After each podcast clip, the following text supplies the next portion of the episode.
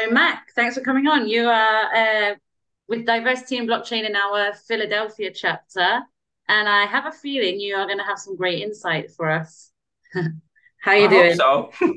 I'm doing well. Thank you for having me. Good. So, on our Chain Chat series, as you know, um, we ask each guest to leave a question for the next guest, and the last question was from our very own Urvi Guglani, who's going to be opening up her Singapore chapter. Her question is Okay. for you. Uh, what is the craziest thing that you think can happen in the metaverse? The craziest thing. Hmm. Good or bad?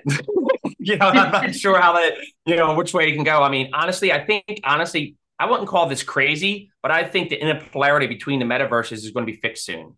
And, you know, allowing you to basically jump, like, say, you know, right now, if like you're in a box or, or crypto in the voxels, you kind of your models and your NFTs, if you're going to use them in that world, have to be specific for that world.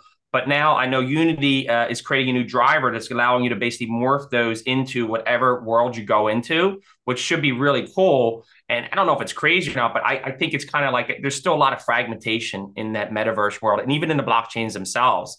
And I think that once those walls are taken down and there's not so much friction between each of those ones, I think that's going to really make this, you know, something that's really mass adopted. I think it's kind of on the cusp but it's still a little newer for some people, and not everybody wants to wear the, the VR headsets. So I think the Mhm. more it gets, it's not so like, you know, where you have to be here. Oh, now I have to learn this over here. It's a little bit more of a fluid experience. I don't know if it's crazy, but I think that's something I would kind of be looking forward to.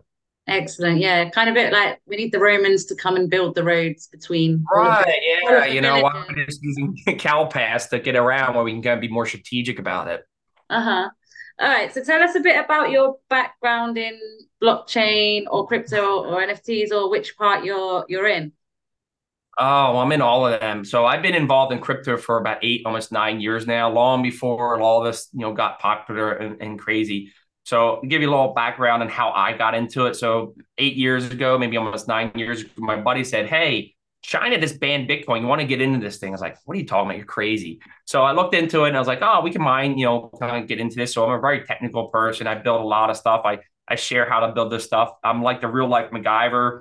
I honestly been taking things apart my whole entire life and I worked for others. I was doing R and D and prototyping, and I always like kind of do stuff that others didn't do. So I got really attracted to this once I got into it. So my buddy and me, we bought you know one of these two miners off of eBay. You know, Tracy probably paid a premium for them, and I took them apart. Okay, this is doable because I didn't kind of take it. I, I was able to modify these things and get about twenty or thirty percent more yield out of each of these miners. And these are ASIC miners. These are like the cylinder things. I've ever seen those. So and this was you know 2016, 2015 timeframe.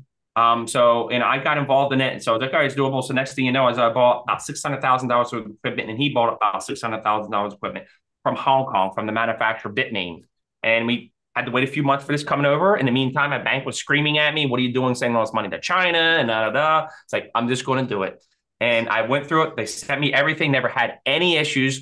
And then we set up, and I set up industrial mining centers. And you know, and basically at one point we were burning ten thousand dollars in electricity a month Wow. Right. So you're one of those Wow. people. So that's what $1.2 million worth of equipment would get you, uh, along with the electricity cost. Um, but, you know, I really learned a ton then. I mean, I didn't just plug them in. I, I them, I was able to modify them and get more out of them. And I really understood this down to the low level. So really what I've been doing is facilitating layer one blockchains for eight, nine years and understanding that at that level. So now fast forward a few years ago, or coming close to where we are now, now I got more into the software space we just recently launched MacNerd, our new blockchain only uh, brand, uh, solely focused on blockchain projects. Within the last year, we've done at least nine or 10 blockchain projects, ranging from we built a, a NFT project on Cardano, which is really difficult. We've done a handful of tokens on BSC. We've done a couple NFT projects on Ethereum and Polygon Matic. Um, we're currently building one of the largest NFT collections on the planet currently. Um, and that comes with serious engineering challenges. So we're just looking to push the limits of what blockchain can do and be facilitators and builders on that on the networks. Amazing. So So you're one of the original miners, like solving these maths problems. well, I mean, I don't want to say somebody already solved the math problems, but I figured out how to make it better. Okay. you know, so if that makes sense, I'm I'm good at. I've always had the skill set of understanding and looking at something and know how to make it a little better, tweak this and change this. Maybe due to my ADHD, you know, it gives me superpowers. I can hyper focus and do stuff that others, you know, usually don't think about. Mm-hmm. And I like that. I like being creative. Um, you know, this give you a little history of why that it comes to be. I'm also a published musician.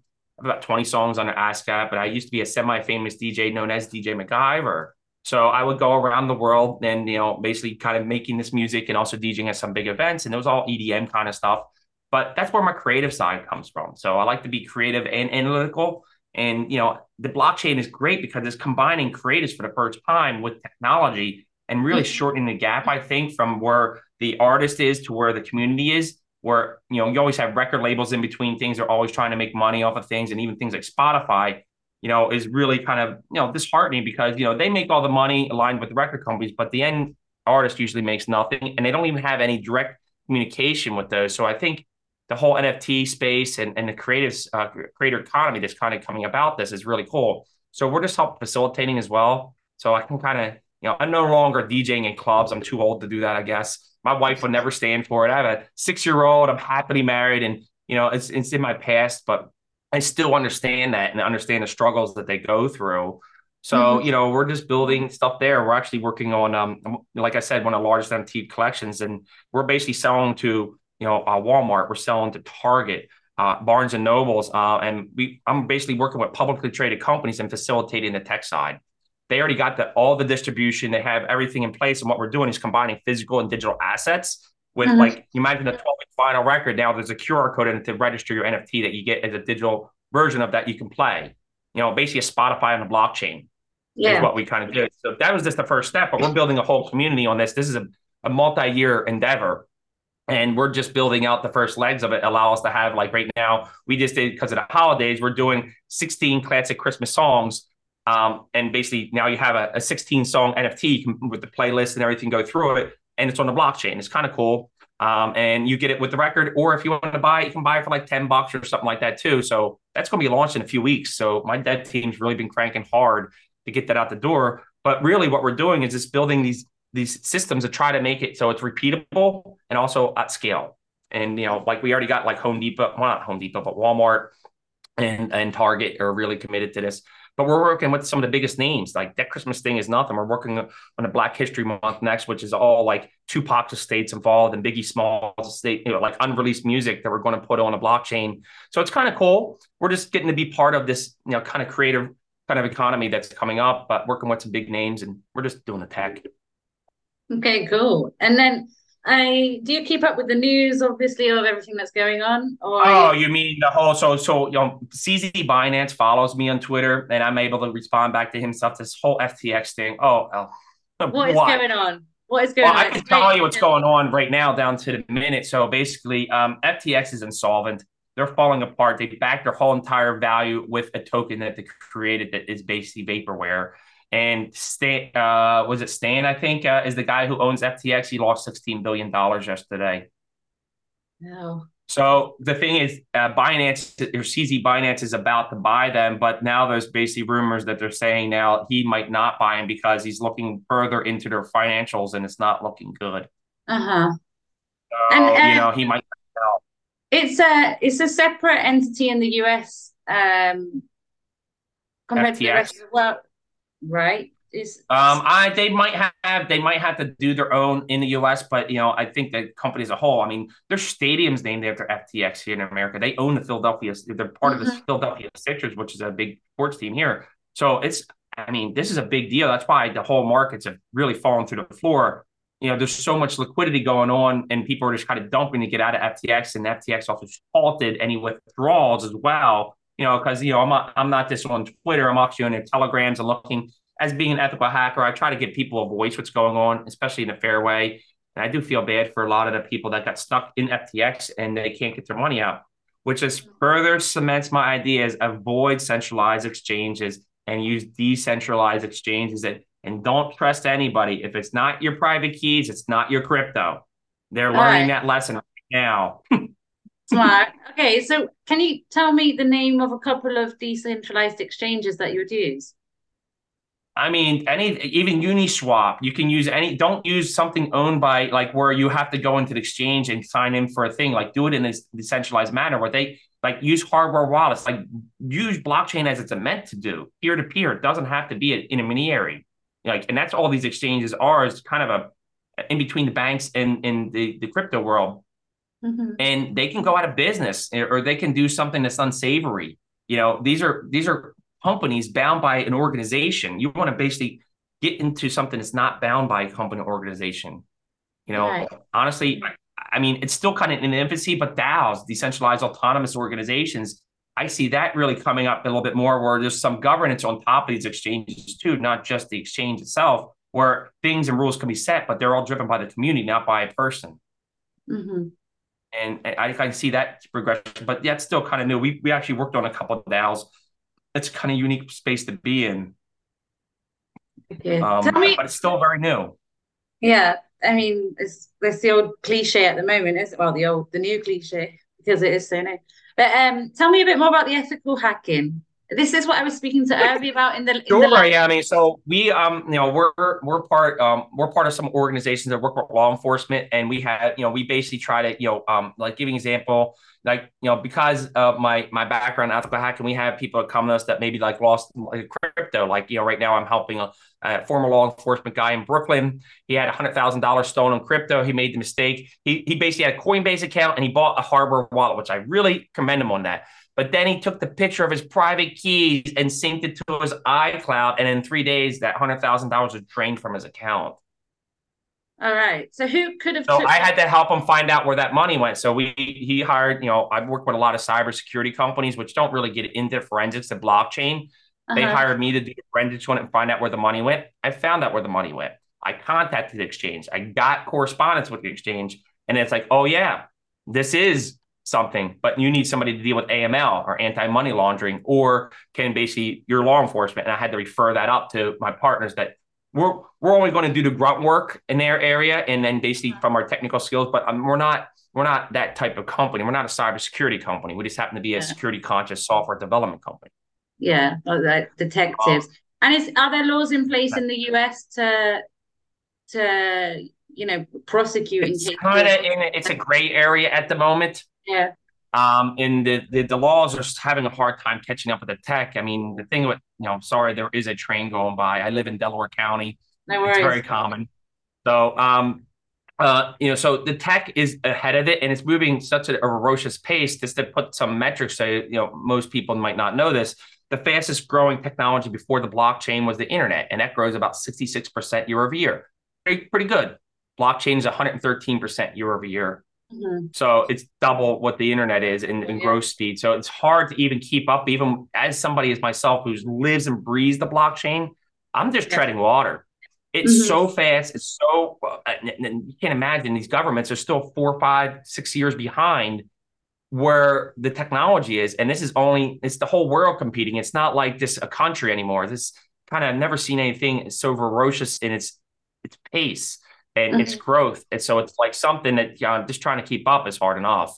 So the law, I, I, think the laws are so antiquated, especially here in America. We tend to have more of a draconian financial system compared to some other parts in the world, which mm-hmm. are driven by banks and you know central you know organizations that just want to make more profit.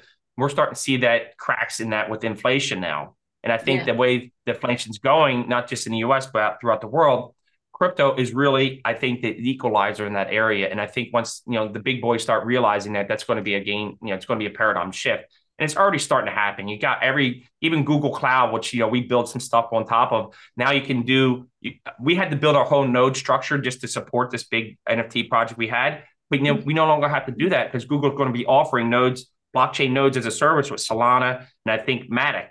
So yeah. we, these companies are uh, basically adopting Instagram three, four days ago announced they're going to use Polygon Matic for minting NFTs on their on their on their app. Oh yeah, so I think I read it's did that because you know they've been building their own cryptocurrency Libra for about five years and it's gone nowhere, and they wound up adopting a public blockchain. Uh-huh. Which is pretty cool. I mean, honestly, so I see the adoption getting there. Obviously, crypto is falling through the floor now, but this is very cyclical. These are panic button people and the people that are smart enough are not selling. The last thing you want to do is sell now because you're going to take a double tax. You're going to take loss, and the transaction fees are through the roof now because everybody's using the network to sell. Mm-hmm. So why would you waste your money? This is not going to last. this is this. Everybody's afraid and they're running out the doors, but this technology is not going nowhere. Mm-hmm. So I don't know. So I can tell you another topic that's probably not really talked about and as being in the ethical hacking space and the security space is, you know, recently there's been a huge uptick of malicious smart contracts. Have you ever heard of that? Or if you know what I'm talking about? Yeah, I know about like the smart contracts that like uh, execute uh, a, a transaction, if you like, automatically, right? Well, yeah. So most people, when they go to like a, you know, say I connect to Uniswap and I go and say, hey, accept, connect to this wallet. When you accept, you accept all that things that smart contract can do, good or mm-hmm. bad. Most people are not technical and going to go and say, read the smart contract and understand what's that, even if they can read it. Yeah, nobody. There is smart contracts, and I've even had to help some people from our my ethical background here is where they were, you know, like when OpenSea was really vulnerable to this for a while. They had the whole transfer thing where you they would you go to a mint, a free mint, and then be clones of those mints kind of thing. Is you connect to the wrong one. You yeah. allowed that smart contract to do whatever they want now. And the next thing you know, they're just draining your wallet of your NFTs and transferring them out of your wallet and also your crypto. Um, so you know the problem is once you get that, how do you get unbound to that? Because that smart contract got bound to your to your address. What do you do? So there's a couple sites you can go out there. I think one's like unrec.io and a couple others connect your smart wallet to unbind that smart contract. But here's the rub you have to do it so quickly because as soon as that money comes in, they're all programmatically trying to take it out. You have to either write code to do it, or you have to basically have both windows open at the same time, throw money in there, boom. You have to basically like almost kind of do it so quickly, like you can get ahead of the guys that are trying to take the money from you. Yeah, but, but for the average for the average person, that's like they're not going to figure that out, you know. You know, but the, I, I unfortunately know friends that lost hundreds of thousands of dollars in this area. How would you recommend, like, for like a, a normal like for uh, everyday person to to know like any any blockchain website or you should be leery of anything. So there's a couple things you can do. so here's a couple things i can share with you is like so first of all you want to create a layer between you and your normal work habits. So first worst thing to do is basically you can have your computer and use metamask on computer that you use for everyday work. The reason I say that is basically if you get hit with a malware or virus and somebody takes over their computer, they instantly have access to your your MetaMask and stuff and can drain that way. So what I do is I create a burner wallet or I create a layer in between me and my real world where my stuff is really stored. And I even have an air gapped laptop that does nothing but crypto and nothing else. Mm-hmm. So you know, want to sep- create some separation and layers, and ha- and think about you know have a wallet that if you're going to go and do an NFT mint, have a wallet you send that money for the mint to, and you mint from that wallet, and you, that your exposed wallet to the internet. And if something happens to that, you don't have to have a loss of all the things that you have in your kind of you know, stockpile. All right, so, so you're creating a separation layer. This is probably like for you, it's probably the most simple question, but you could have like, for example, two wallets. One that is just like a, a transitional kind of wallet, and your other yes, one. absolutely. Okay. Like you know, to me, like I use, I have, I have a MetaMask that's on that, and I also have on my my phone, I have a trust wallet. I just send what I need to that trust wallet when I'm going to do things. What's the and difference send, between a trust wallet? Well, Trust Wallet's an open source wallet that supports multiple blockchains on your iPhone or, or Android. Um, and it's really probably one of the easiest ones to use because most of these wallets have, hey, I'm just Polygon, hey, I'm just Ethereum, hey, I'm just this and this and this. They support okay. almost everyone that's under the box except for maybe something under Cardano. And it allows you to have one centralized wallet that you can kind of have you know, your stuff on, and you can use that wallet to kind of keep it on your, you know, basically do what you want to do on your phone. But by all means, don't like once you buy something like an, a cool NFT, like say you got lucky enough to get a Bored Ape or something, do not keep it on that. You want to basically move it and transfer it over to your basically holding wallet. Like, think of a one wallet as a reserve, and the other wallet is like you're giving a budget to do things with. Yeah, like like when you when you go on holiday, you keep twenty dollars in your pocket in case something. Right, or you go for a vacation, and you have a you get a bunch of money out for it's the same concept that basically you're mitigating risk. Okay, and, and so this, this kind of like burner wallet would be like your MetaMask kind, and then you would have yeah, but you want to basically separate your computer or whatever it is. Don't have all your eggs in one basket. Have your basket in a secure place where nobody else can get to it, and not a soul knows your private key. And then you basically move whatever you need to do to these burner wallets and you do your business with them, interact with the public blockchain in a lot of different ways, and then take it and move it back to the other one. And that gives you that safety net, or at least something in between. So if that got compromised, you know, there's probably minimal impact in what you're doing. Yeah, and there's another step to to to get through. So insightful. Thank you. Okay, and then uh, with diversity. you more you want to know, and I there you. Could be on here for hours. Can we have a week class? Um, what about diversity then? What made you get interested? What made you interested in joining diversity in blockchain? I mean, you know, I'm all about diversification, even in my own company, and this as a person. You know, I, I think it's really important to have different perspectives from different people, and there is, you know, there's not as much diversification in some of the blockchain and even the computer industry, you know, software mm-hmm. world as a whole. Most of them is like got guys, they kind of kind of be a little immature in some areas, and you want to kind of have a you don't want to kind of all think the same way. It's great to have different perspectives of things from women, men, back all different backgrounds and stuff. And we really kind of embrace that. That's who I am as a person, and I think that's an important aspect. So I was attracted to the organization, and um, I thought it was it's a good fit for who I am as a person. Mm-hmm. Great. Yeah, it's great to have you in the in the gang. Um, all right. What what um barriers do you think there are to entry for for most people? Um, the complexity, um, the problem with with is you know it's a classic problem you know in software and anything. Security always goes counter with ease of use. So this is the most secure systems or networks in the planet, and they start with you know really high encryption levels, and they force people to deal with things they probably never had to even think about. So I think education and getting people understand what the real value of what this is, and understand that fiat currencies and stuff are something that's really people used to think like the dollar is something that's solid and it's always never going to change and it's backed by something of value. But I think people are realizing now with all this inflation and everything going that, that that's actually not true. And these systems are backed by transparency and fairness. And I'm all about that. You know, I, I believe blockchain is a source of truth. And that's why I'm really mm-hmm. attracted to this space because I think this is the next evolution of the internet. And I've been builder of, of the internet for decades. You know, this has been my my thing. So I was naturally attracted to it once I kind of got it. It was definitely, it's almost more like a religious experience than anything else.